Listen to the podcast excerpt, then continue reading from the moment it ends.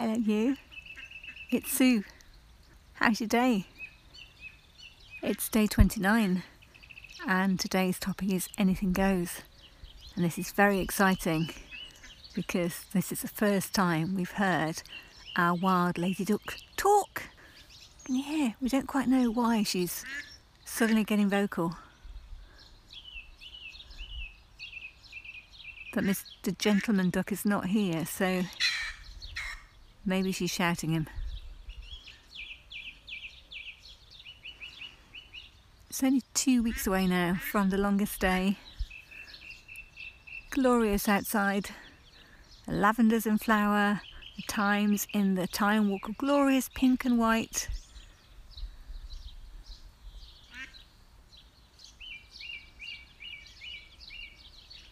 Garden's completely full of pheasants trying to have fights with each other. But this really is one of my favourite times of year in the garden.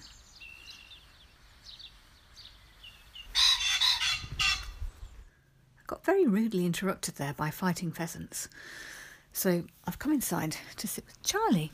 Hey, Charlie?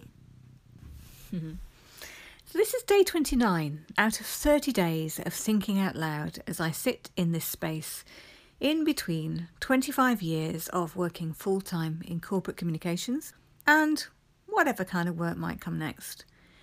It's also the fourth day of asking for some bite sized pieces of advice from people who've made a change in their careers. And today I'm hearing from Clare. Now, I haven't known Clare for very long. We only met this year, and given the very strange time we've all been living through, we've only met virtually. But I find her a very easy person to like and trust. There are some ways in which we're quite similar. I think it's fair to say we both have workaholic, perfectionistic tendencies, which we're both doing our best to curb. We've each done our years in hospital radio and had dreams of working for the BBC. But in Clare's case, she realised the dream. She worked as a journalist at the BBC for 10 years, and then she chose to leave. Now she makes podcasts for people. She also helps other people make podcasts, and she's the person who's been helping me to take my first steps with this one. In fact, Clare was the one who challenged me to just dive straight in there and do 30 days of these daily reflections. No fancy microphones, no fancy anything just me and my iPhone. Well, as well as all those years at the BBC, Clare's done, I think, more jobs than I can count. She really strikes me as someone who says yes to life. In fact, I'm sure I remember her telling me about setting herself a challenge to say yes to everything for a year, including the things that scared her. She said she started off with small things like rock climbing. And I said, Rock climbing's a small thing. Flippin' heck. What were the big things? I also noticed that she sees possibilities in things that I just haven't noticed. It's, it's like she looks at a situation and she turns it round like a Rubik's Cube so she can see it from all the different angles. So, with those things in mind, I had to smile when I listened to the message Clare left on my phone today. Have a listen. Here is Clare's advice to someone like me who's exploring the possibilities for a change in career later in life. Hi, Sue. It's Clare. I'm just on one of my lovely walks, so hopefully you can hear the birds in the distance. A reminder of a little outdoorness of your garden, too.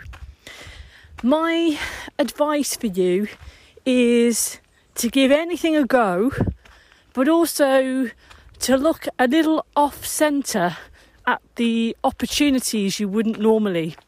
So, what do I mean by that? I mean, looking in supermarkets, like the notice boards, what's happening, reading the local paper.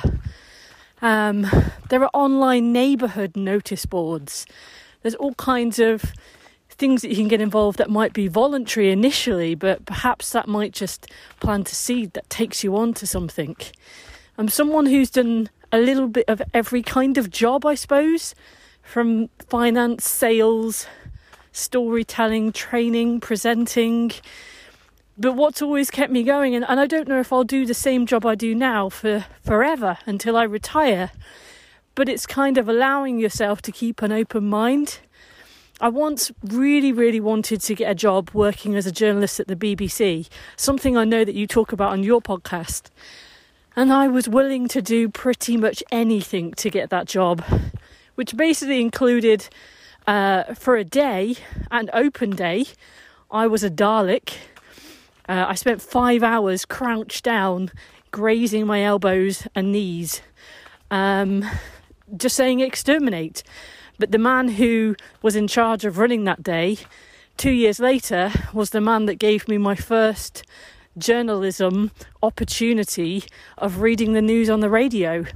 So, in the end, it was worthwhile.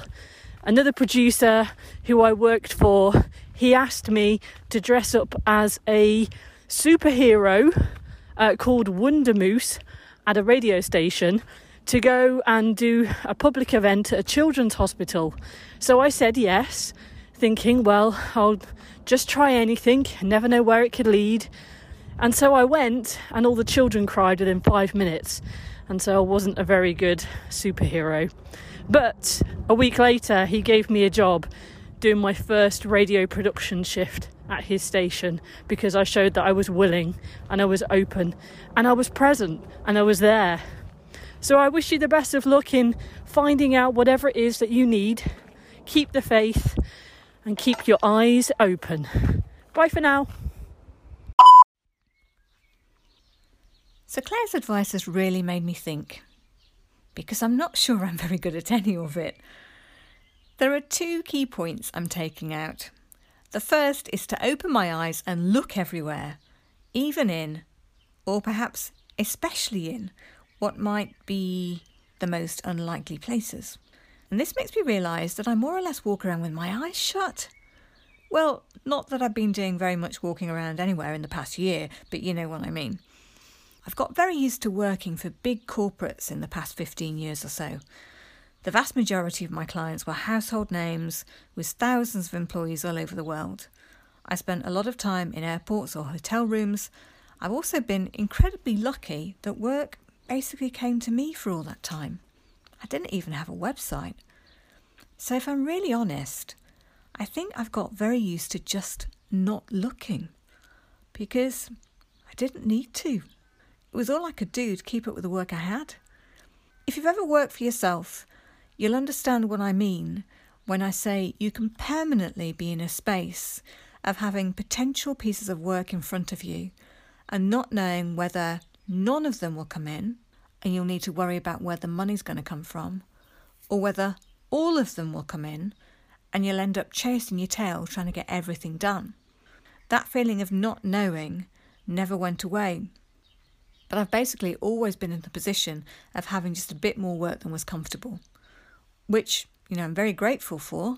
Otherwise, I wouldn't be in this position now of being able to take some time out to think about what to do next. And if during that time I was going to look, I guess I'd default to places like LinkedIn. I definitely would never think of looking in places like the local supermarket. Though oddly enough, the one thing that has caught my eye recently was a job on Twitter with the local wildlife trust. So when I listen to Clare's advice, I feel as if I basically need to refocus. It's like putting on a different camera lens. So I'm not just thinking big global corporates, I'm thinking what could be right in front of me. The second point I take from Clare's advice is the idea of saying yes. I've been wondering whether to beat myself up for being rubbish about this one, or be a bit kinder. I feel as if I'm on the one hand too ready to say yes.